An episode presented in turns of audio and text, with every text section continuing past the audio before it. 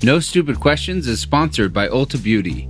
This AAPI Heritage Month, Ulta Beauty is celebrating the joy of belonging. Belonging to a community composed of intricate connections, belonging to the heritage and birthright that is beauty. Ulta Beauty spotlights the AAPI community, passing the mic to brand founders and creators to tell their stories centered on heritage, joy, and beauty. Shop AAPI owned and founded brands at Ulta Beauty stores and Ulta.com. Take your business further with the smart and flexible American Express Business Gold Card. It's packed with benefits to help unlock more value from your business purchases. That's the powerful backing of American Express. Learn more at americanexpress.com slash business gold card. Rabbit hole, rabbit hole. No, no, no, White Rabbit. I'm not following you down the rabbit hole. I'm Angela Duckworth. I'm Stephen Dubner. And, and you're, you're listening, listening, to, No, Stupid, Stupid questions. questions. Today on the show, what's the difference between a habit and an addiction? Am I addicted to Netflix? Am I addicted to Facebook? Am I addicted to fill in the blank?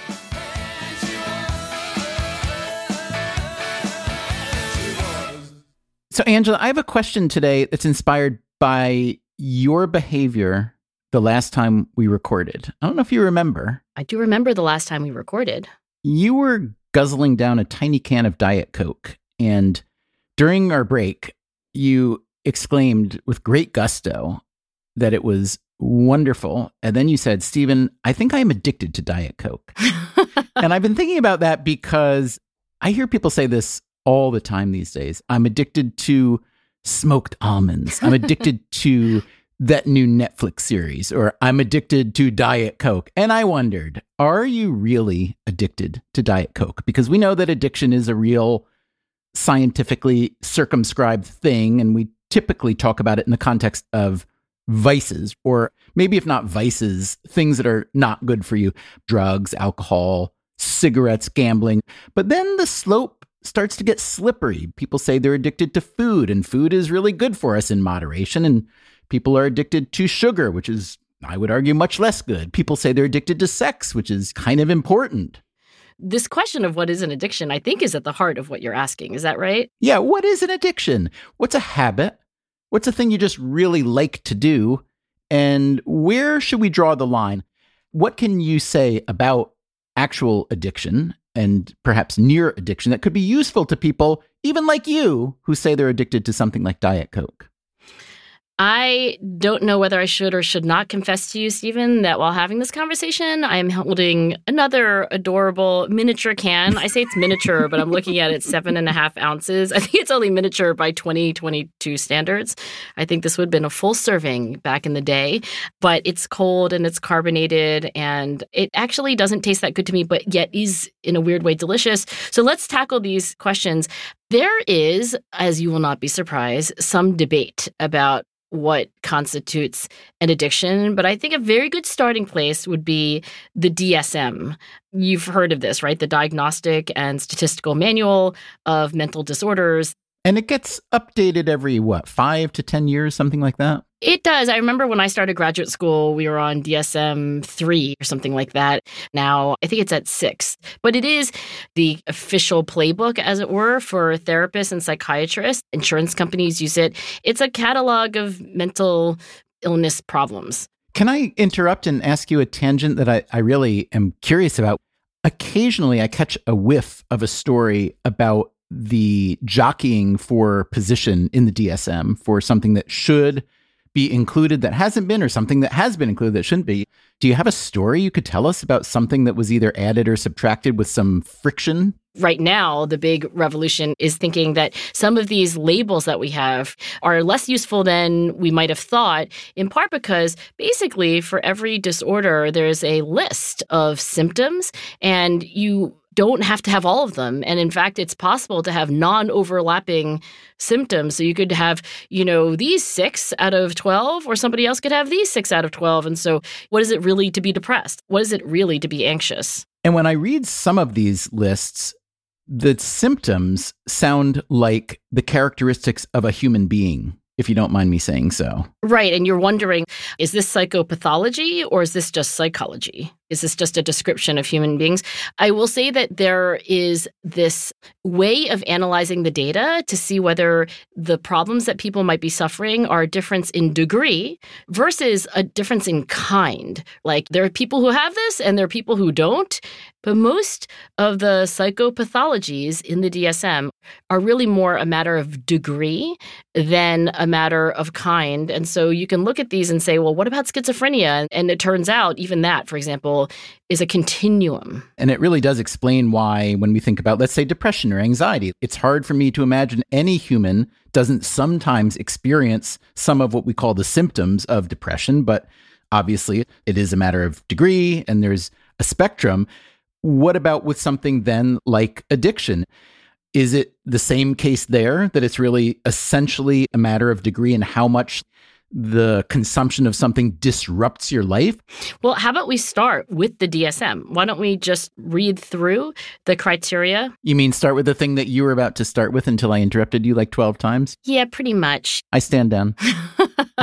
okay, let's begin with criteria number one for substance use disorders. Number one is substance taken in greater quantities and over a longer period of time than intended. Number two, persistent desire, yet repeated unsuccessful attempts to quit using the substance. Number three, significant time spent obtaining the substance, using, and or recovering from the effects of substance use. Four, important social, occupational, or recreational activities given up or reduced due to substance use. Five, use of substance despite knowledge of adverse physical slash emotional consequences. Six, an increase over time in the amount of substance use or a decrease over time in the desired affective experiences. Let me unpack that for you, Stephen. Basically, over time, you need more and more to get the same effect. Or if you're having the same amount, you're getting less and less of a benefit or reward from it. Right. Seven, withdrawal symptoms when cutting down or abstaining from the substance and use of substance to relieve withdrawal symptoms. Eight, cravings for the substance. Nine, failure to fulfill role obligations due to substance use.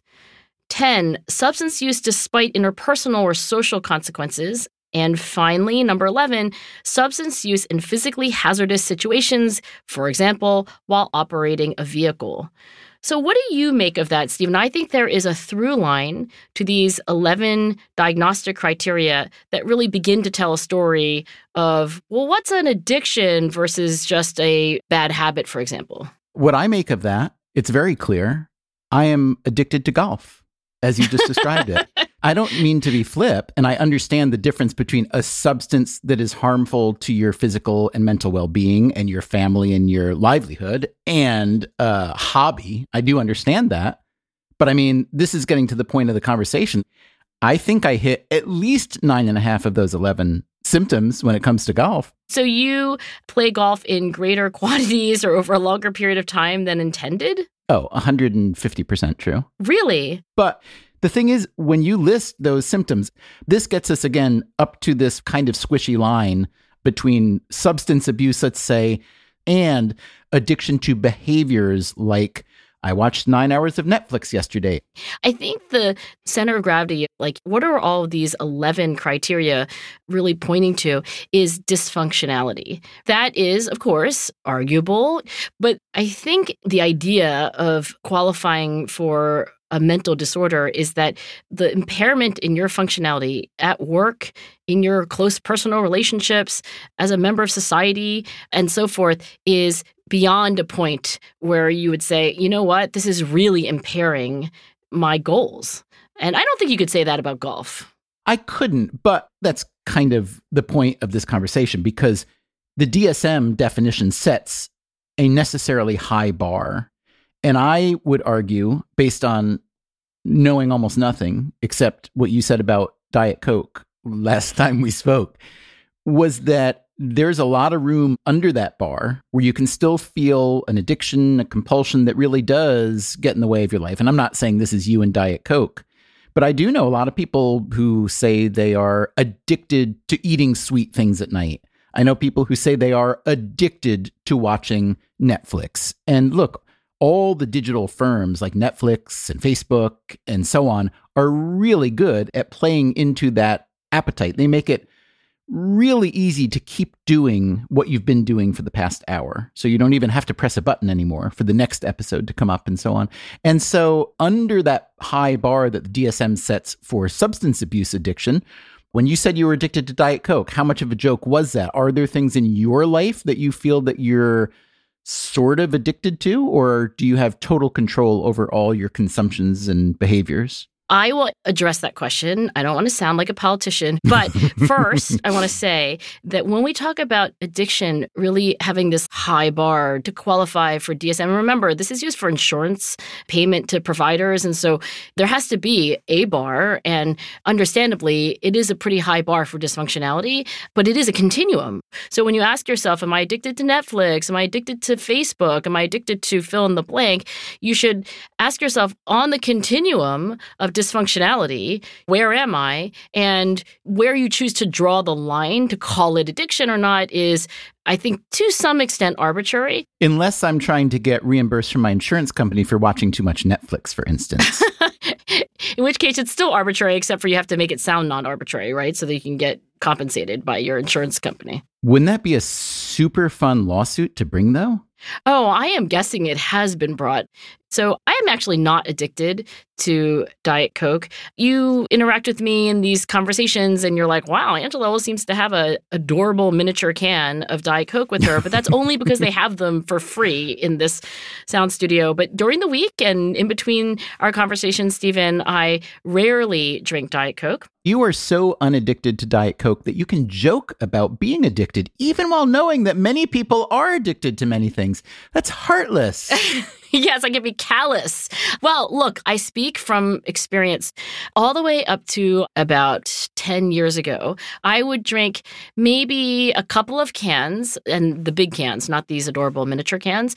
And then, feeling virtuous, I would switch to caffeine free Diet Coke. And then one day, a professor from Yale, and I'm desperately trying to remember her name, but I can't remember. She came to visit my university, University of Pennsylvania, and we got to be talking about her line of work, which was addiction, and the research that she felt was compelling that Diet Coke was really bad for you. In particular, she was talking about random assignment controlled trials of animal studies, so like water that had sweetener in it, like Diet Coke has, you know, Splenda or aspartame, whatever, compared to sugar and then compared to nothing. Our conversation was Did you know that when you ingest these drinks that have this artificial sweetness, but your body's not getting the actual sugar, that it completely disrupts your homeostatic balance and your body doesn't know what's going on. And then you can actually crave sugar later, etc. And the details elude me, but I do remember this. I was like, what am I? I am a psychologist. What do I study? I study behavior change. That day, I said, I am going to stop drinking Diet Coke. And then I went about using all the tricks of the trade that I was familiar with to change my habit. And now I do not have that habit anymore. Well, congratulations. I will say, in your choice of Diet Coke, you definitely have good taste in terms of keeping with the rest of America. It's the number two selling soda in America. After Coke? After Coke. I'll read the top 10 Coke, Diet Coke, Pepsi, Dr. Pepper, Mountain Dew, Sprite. Number seven rhymes with a beloved holiday character. Oh, God, this is too hard. How many truly beloved holiday characters are? It's not Easter Bunny. Rudolph the red-nosed reindeer? Correct holiday, wrong character. Frosty the snowman? Again, correct holiday. Santa Claus? There you go. Oh, Fanta? Number seven, Fanta. I cannot believe I got that, Stephen. wow. You are so good at every riddle. Oh, thank you. All right, so that's the list of popular drinks. The memory that I have, you know, this decade old memory of a half hour conversation from somebody at Yale whose name I can't remember. There's been a lot of science since then. There's basically mixed findings about the long term effects on your appetite and whether you compensate. You might have a higher tolerance for what it means to be sweet. I don't want to say that science has decided one way or the other. But given that there's nobody saying that soft drinks are good for you and there's mixed findings on how it could be bad for you. I dispute that statement. What? Wait, somebody's saying that soda is good for you?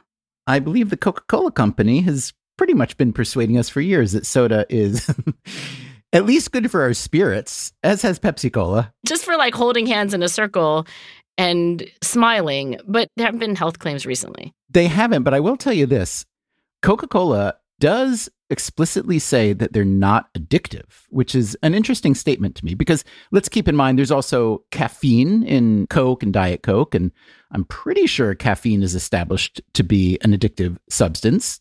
But here's a statement on the Coca Cola website quote, many people enjoy sweet tastes from time to time, and that's normal. Oh my God, this sounds like a children's book about masturbation or something. Let me read that again.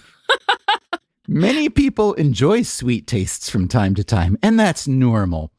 Regularly consuming food and drink that taste good and that you enjoy is not the same as being addicted to them. Caffeine is a mild stimulant, and if you have it regularly and then stop abruptly, you may experience some headaches or other minor effects. But most of us can reduce or eliminate caffeine from our diets without serious problems. Now, look, I don't want to go down the rabbit hole of, you know, what's defensible, what's not. Rabbit hole. Rabbit hole. Come on. No, no, no, White Rabbit. I'm not following you down the rabbit hole. However, I've read a lot of books on habit, and there are a lot of really good ones. But one that I read again last week was by Russ Poldrack. He's at Stanford, and he's a neuroscientist. And his book is called Hard to Break Why Our Brains Make Habits Stick. I'm going to read for you his definition of addiction. Here's what he writes Judging from the titles of popular songs, one can be addicted to just about anything, including love, Robert Palmer, orgasms, the Buzzcocks, danger, Ice-T, and bass, Puretone. However, neuroscientists reserve the term addiction more specifically for the compulsive and uncontrollable engagement in a particular behavior in spite of its harmful consequences to the user. So there's a lot of overlap between the DSM criteria and then this definition from Russ. But what I want to underscore here is the compulsive nature of the behavior. And I think when you ask the question, like, what do neuroscientists or psychologists, what do they mean by compulsive? The idea is that you are doing something out of an urge to do it, but it's no longer fulfilling. It's no longer actually that the craving to do something lines up with the reward. What it really is, is that the wanting and the liking of whatever you're doing no longer line up. In healthy behaviors, you want what you like and you like what you want. But when it comes to certain drugs, it's possible to have the wanting and liking come apart. Still to come on No Stupid Questions, Stephen and Angela dig into the idea of wanting things that you no longer like. I'm starting to think that maybe we've cracked the Angela Duckworth code. It's not Diet Coke, it's not heroin, it's not golf.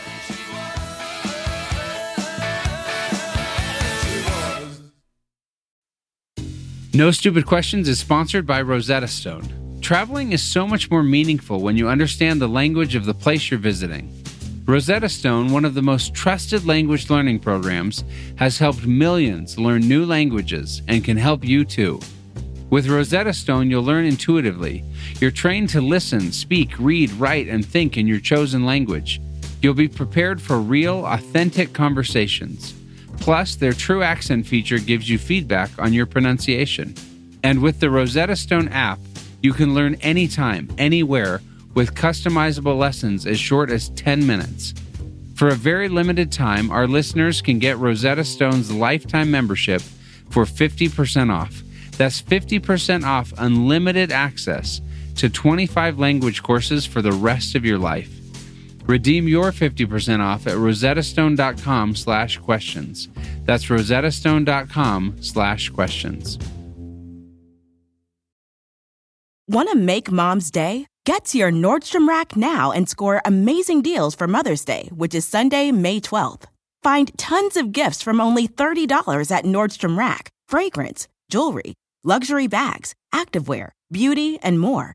Save on Kate Spade New York, Stuart Weitzman, and Ted Baker London. Great brands, great prices. So shop your Nordstrom Rack store today and treat mom to the good stuff from just $30. Life is a highway, and on it there will be many chicken sandwiches. But there's only one McCrispy. So go ahead and hit the turn signal if you know about this juicy gem of a detour.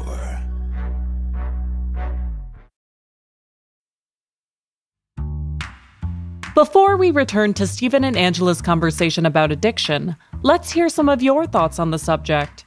We asked listeners to let us know about things or behaviors they may feel addicted to outside of the realm of substance abuse. Here's what you said. Hi, my name's Hannah McLean. Before the pandemic, I worked at a tech startup with free snacks and beverages in the office, and I became absolutely addicted to Polar Orange Vanilla Seltzer. It was to the point where I was drinking eight or nine cans a day, and also waking up in the middle of the night with terrible acid reflux from all the carbonation. While I loved the flavor of the seltzer, I really think part of the addiction came from the benefit of being able to leave my desk and take a walk to the kitchen throughout the day. My New Year's resolution in 2020 was to only drink one can per day, and I stuck with it all the way until March when we stopped going into the office. I actually haven't had a can since then because I'm afraid my addiction will come straight back. Hi, Stephen and Angela. This is Shlomo Hubscher from the suburbs of Jerusalem. My addiction to the adrenaline I get after a good run on the treadmill keeps me coming back for more. I run three to four times a week, but if I ever miss one, I find myself hankering for my drug. Hi, my name is Jacob, and I want to share a little bit of a story about how when I was growing up, my mom would have these very strong addictions to these very random foods. And it all started with a tuna fish sandwich. For breakfast, lunch, and dinner, she would eat a tuna fish sandwich. When she didn't have a tuna fish sandwich, she would show the classic signs of withdrawal. And this is how I found out I have addictive tendencies. Last Easter, my work was leaving out Cadbury eggs, and I'd grab one on the way to my desk every single morning.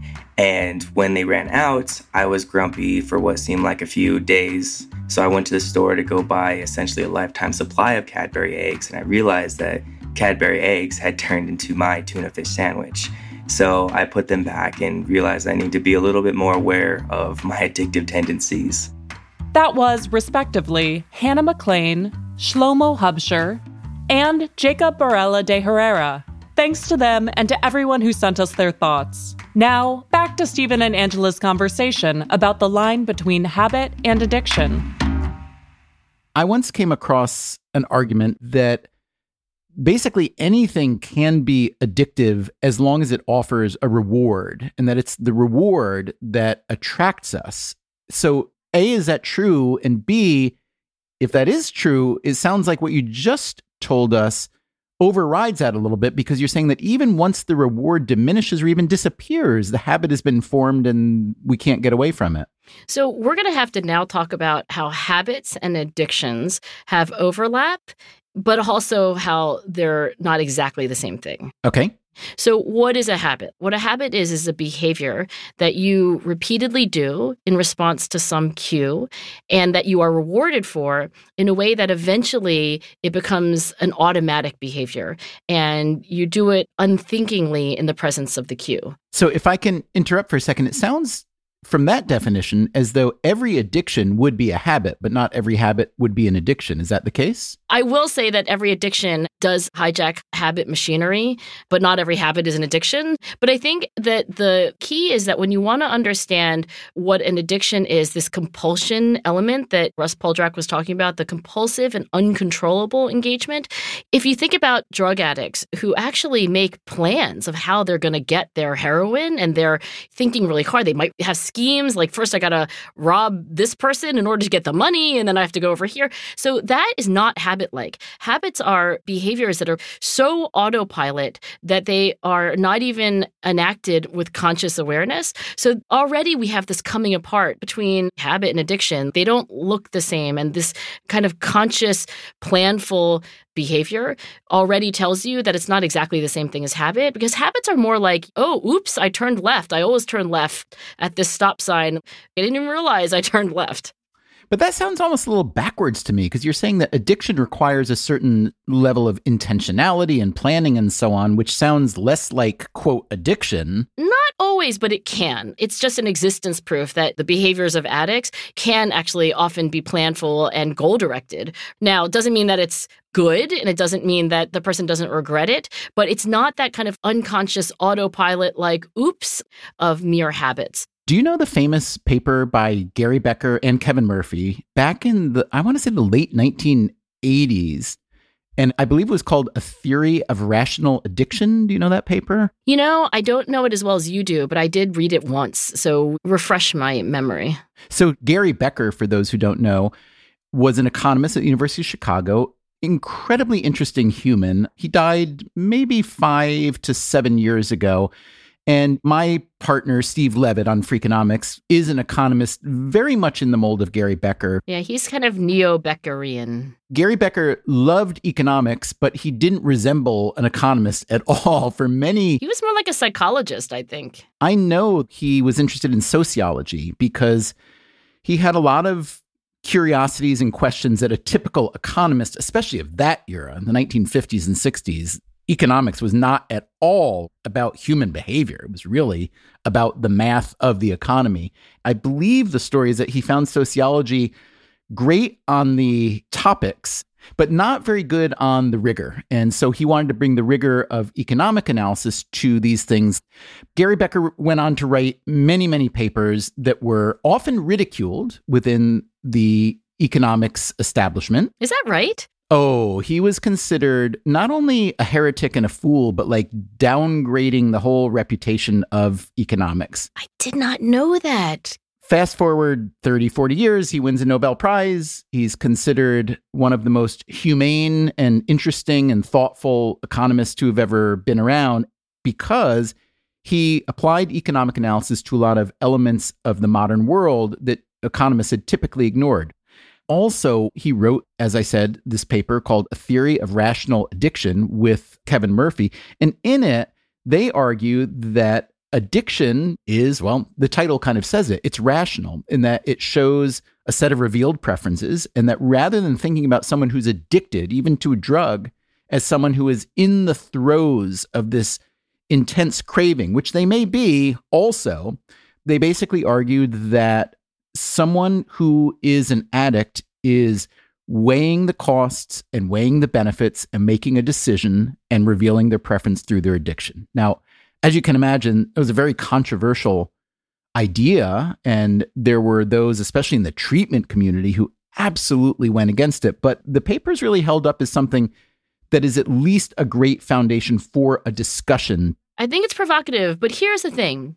I wish Gary Becker had been alive to see this research really come to full prominence. In the neuroscience literature, one of my very favorite thinkers is Kent Berridge, and he has done this path breaking work explaining to the rest of us how wanting and liking are not the same thing. I'm going to read from a 2021 paper that he wrote with two colleagues who are also neuroscientists, and they write The positive affect of rewards is an important contributor to well being. Reward involves components of pleasure, liking, motivation, wanting, and also learning. Liking refers to the hedonic impact of positive events with underlying mechanisms that include hedonic hotspots in limbic brain structures that amplify liking reactions. Wanting refers to incentive salience, a motivational process that makes reward cues attractive and able to trigger craving for their reward, mediated by larger dopamine related mesocorticolimbic networks. All I heard was meso and it made me hungry. you got me at mesocorticolimbic because the, the expression. But look, the point here is that after studying this, what Kent Berridge has discovered is that dopamine, which people talk about all the time, it's like, oh, dopamine is the pleasure chemical. Dopamine, at least in the context of what he's investigating here is really more about the wanting system. It's essentially that when we have certain experiences, it can stimulate parts of the brain that make us motivated to do that thing again. And that's different from stimulating parts of the brain that make us enjoy the thing. Now, typically these things go together. We want what we like and we like what we want and it's all good, right? Like, oh my gosh, I want to listen to that music and I like listening to that music. Great. But the funny thing about drugs, and one of the through lines of all of the substances that have been studied that have very strongly addictive qualities, is that they stimulate the dopamine system and they stimulate this wanting response. It's called incentive salience in the technical terms in a very unusual, intense, and prolonged way. And I think it's really not that these drugs make us like things more and it's not a pleasure thing it's actually the stimulation of the dopamine system related to wanting and craving that actually make these things addictive. So to go back to Gary Becker, if Gary Becker wants to say, "Hey, you look at an addict and you just are seeing his revealed preferences. That's what he wants." But I think what economists are now going to have to wrestle with is that the very notion of utility in economics is the things that you like, but here we have a separation between the things that you like and the things that you want, and that's very complicated. That is fascinating. And it makes me think of something else Gary Becker once said. And since you're so good at guessing things, I'm really curious to know if you can get this one. Uh oh, another riddle. Gary Becker once said, this was in casual conversation, I think, with Steve Levitt, who told me about it. And I talked about it later with Gary. But he once put forth his argument for what he thought was the most addictive thing in the world. What do you think Gary Becker might have said is the most addictive thing in the world? The most addictive thing in the world. I think Gary Becker probably said something like reading. It's a very good guess. Not correct. It's not golf, right? No, not golf. He was a big tennis player. It's not tennis either. It's much less prosaic than golf or tennis. It's something that is a very core part of the human experience for just about everyone. Praise? Very good guess. Gary Becker said the thing that most people are most addicted to is other people. Hmm, interesting. So, what did he mean by that exactly? My interpretation was that if you really look at human beings and you think of all the things that we are, quote, addicted to or drawn to or want or need or like, that people is the strongest and most universal among them. Hmm. We are very much social animals. And people want and need other people, and they do want praise from them, and they want love, and they want approval, and all those things. And what I thought was most interesting when he said that was I thought of a counterexample of someone that I'd written about years earlier, the Unabomber. The Unabomber was this guy who went cold turkey he went without people. And the reason he did that was long and complicated. He had a childhood where he was very, very, very smart, and his parents kept encouraging him to move up a grade and up a grade. So by the time he was in like sixth or seventh grade in school, he was two or three years younger than his peers. And you could look at that and say, well, that's pretty hard for a kid who may not be the most socially competent kid in the first place. And then he had a really hard time forming friendships. He had a really hard time having girlfriends, all of which he craved very much. And there came a certain point at which he gave it up, went and lived in a cabin in Montana and started building bombs and sending them to people to blow them up. Now, I'm not saying that everybody who becomes unaddicted to people or distances themselves from other people is going to go move to a cabin in Montana and start making bombs to blow people up. But it did speak to me as a counterexample of what Gary Becker talked about our need to be around other people. You think it's a counterexample to what Gary Becker was claiming? Because you could argue it's just an example. He could have, you know, moved to a remote cabin. And then I think if you really didn't need people, you wouldn't need to interact with them at all, including sending them bombs. So he was clearly still interacting with people, even in a violent and terrible way. That is true. I must say, you've given the whole word interacting a new definition in my mind. yeah. But it's looking for attention, you could argue. Yeah, that's true. Here's the thing about saying that being with other people is addictive. So if you go back to either the DSM criteria or Russ Poldrack speaking on behalf of neuroscientists, there's an element of dysfunctionality, of compulsion. And by the way, one of the hallmarks of such a behavior is that it's regretted. It can be regretted in the moment, it can be regretted afterwards. I don't know that people would say that about their dependence on other people. Ah, uh, yeah. So I could say, like, oh, I'm so addicted to talking to my best friend every Tuesday morning when we go running. I would miss it. I depend on it. It's an integral part of my life, but it lacks that dysfunctionality part. It's not like I do it and I regret it. So I think that's an important thing to not lose sight of that perhaps when the dopamine system that's related to the incentive salience or the wanting part of the brain, which, by the way, it's not a part of the brain that's bad. It's a part of the brain which is good. We have bad parts of the brain? no, we have no bad parts of the brain. But that's my point, Stephen. It's just hijacking a part of the brain which is designed to help us do things like achieve goals and get off the couch and so forth. The thing is, is that the unnatural stimulation of the dopamine system in this way especially by the way for opioids. There are certain drugs where the effect on this wanting system is so profound. It not only changes your dopamine response in the moment it creates long-term structural changes and that system gets all screwed up. You can be more sensitive in the short term which makes you do drugs more. Then over the long term it gets less sensitive which means you have to increase the amount of drugs that you're doing. I feel like i'm Nancy Reagan here or something, telling everybody not to take drugs. Just say no. That was a terrible campaign. It's that easy. It has no evidence of it working. But I will say this when we talk about, like, oh, I'm addicted to Diet Coke or I'm addicted to Netflix or I'm addicted to social media, you can ask these questions with seriousness. But I do think you want to keep in mind, like, do you really mean that on the continuum, you're at the level of compulsion and dysfunction? So those are great points in summary, I would say number one, Angela Duckworth says Gary Becker mostly wrong on being addicted to people. Yes. Okay. And number two, I've concluded from this conversation that you are plainly not addicted to Diet Coke. You were yanking all of our chains. That's pretty obvious. It sounds like you are not at all an addictive type. And so I don't think you probably ever will be addicted to anything except. Except for no stupid questions? That's what I was going to ask you. You just keep showing up every week here. What are you doing here? I barely have to do it. I just have to give you the slightest nudge, just like one little email. Hey, Angela, do you feel like going to the studio?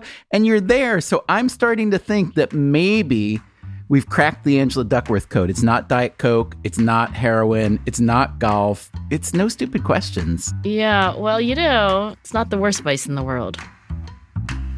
No Stupid Questions is produced by me, Rebecca Lee Douglas. And now here's a fact check of today's conversation. In the first half of the show, Angela says that she thinks her seven and a half ounce can of Diet Coke is only miniature by today's standards. This is correct. Bottles of Coca Cola were originally six and a half ounces. The 12 ounce can that we're familiar with today was introduced in 1960. Later, Angela says that she used the third version of the Diagnostic and Statistical Manual of Mental Disorders, or the DSM, while in grad school. But that publication would have been out of date at that time. She would have instead used the revised DSM 4, which was published in the year 2000. She also said that the most recent publication of the manual is the DSM 6. This is incorrect. The DSM 5, which was originally published in 2013, was revised and republished in March 2022 as the DSM 5 TR, or text revision. There is not currently a release date for the DSM 6. Then, Angela assumes that there has already been an addiction lawsuit brought against Netflix. It doesn't appear that anything of the sort has occurred just yet. However, people have been sued for binge watching behavior. In 2019, Robert De Niro's company, Canal Productions, filed a $6 million lawsuit against a former employee who was accused of binge watching enormous amounts of television on company time, including 55 episodes of Friends over a four day period. Finally, Stephen begins to list the 10 best selling sodas in the United States, but he only gets to number 7. According to a recent publication from Newsweek, Sierra Mist, Sunkist, and 7 Up round out the list. That's it for the fact check. Coming up next week on No Stupid Questions What's so bad about nepotism? We talk a lot about how unfair it is that people who are less qualified get certain positions, but perhaps the trust and ease of communication that comes with someone being a family member or a friend is also important. That's next week on No Stupid Questions. For that episode, we want to know if you've ever hired a family member, been hired by a family member, or worked with someone who was hired by a family member. Let us know how it worked out. To share your thoughts, send a voice memo to nsq at freakonomics.com with the subject line Nepotism. Make sure to record someplace quiet and please keep your thoughts to under a minute. No Stupid Questions is part of the Freakonomics Radio Network, which also includes Freakonomics Radio, People I Mostly Admire, Freakonomics MD, and Off Leash. All our shows are produced by Stitcher and Renbud Radio. This show was mixed by Eleanor Osborne. Our staff also includes Neal Carruth, Gabriel Roth, Greg Rippin, Morgan Levy, Zack Lapinski, Julie Kanfer, Ryan Kelly, Jasmine Klinger, Emma Tyrrell, Lyric Bowditch, Jacob Clemente, and Alina Kulman. We had help this week from Anya Dubner. Our theme song is And She Was by Talking Heads. Special thanks to David Byrne and Warner Chappell Music. If you'd like to listen to the show ad free, subscribe to Stitcher Premium. You can follow us on Twitter at NSQ underscore show and on Facebook at NSQ show. If you have a question for a future episode, please email it to nsq at freakonomics.com. To learn more or to read episode transcripts, visit freakonomics.com slash NSQ. Thanks for listening. As they say, you cannot swing a dead cat without hitting a Nobel laureate in the Department of Economics at Chicago. And believe me, they are swinging a lot of dead cats. There's a whole dead cat department, by the way.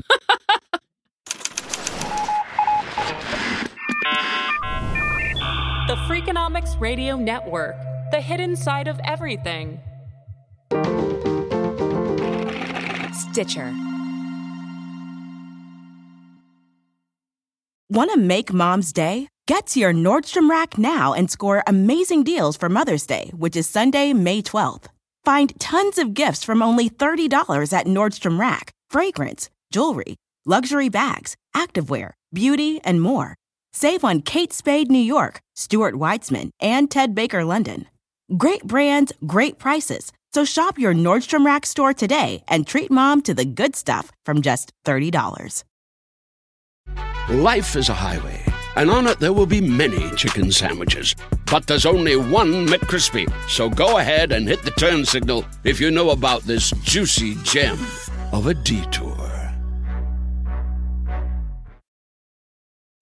When you need mealtime inspiration, it's worth shopping Kroger, where you'll find over 30,000 mouthwatering choices that excite your inner foodie. And no matter what tasty choice you make, you'll enjoy our everyday low prices, plus extra ways to save, like digital coupons worth over $600 each week. You can also save up to $1 off per gallon at the pump with fuel points. More savings and more inspiring flavors make shopping Kroger worth it every time. Kroger, fresh for everyone. Fuel restrictions apply.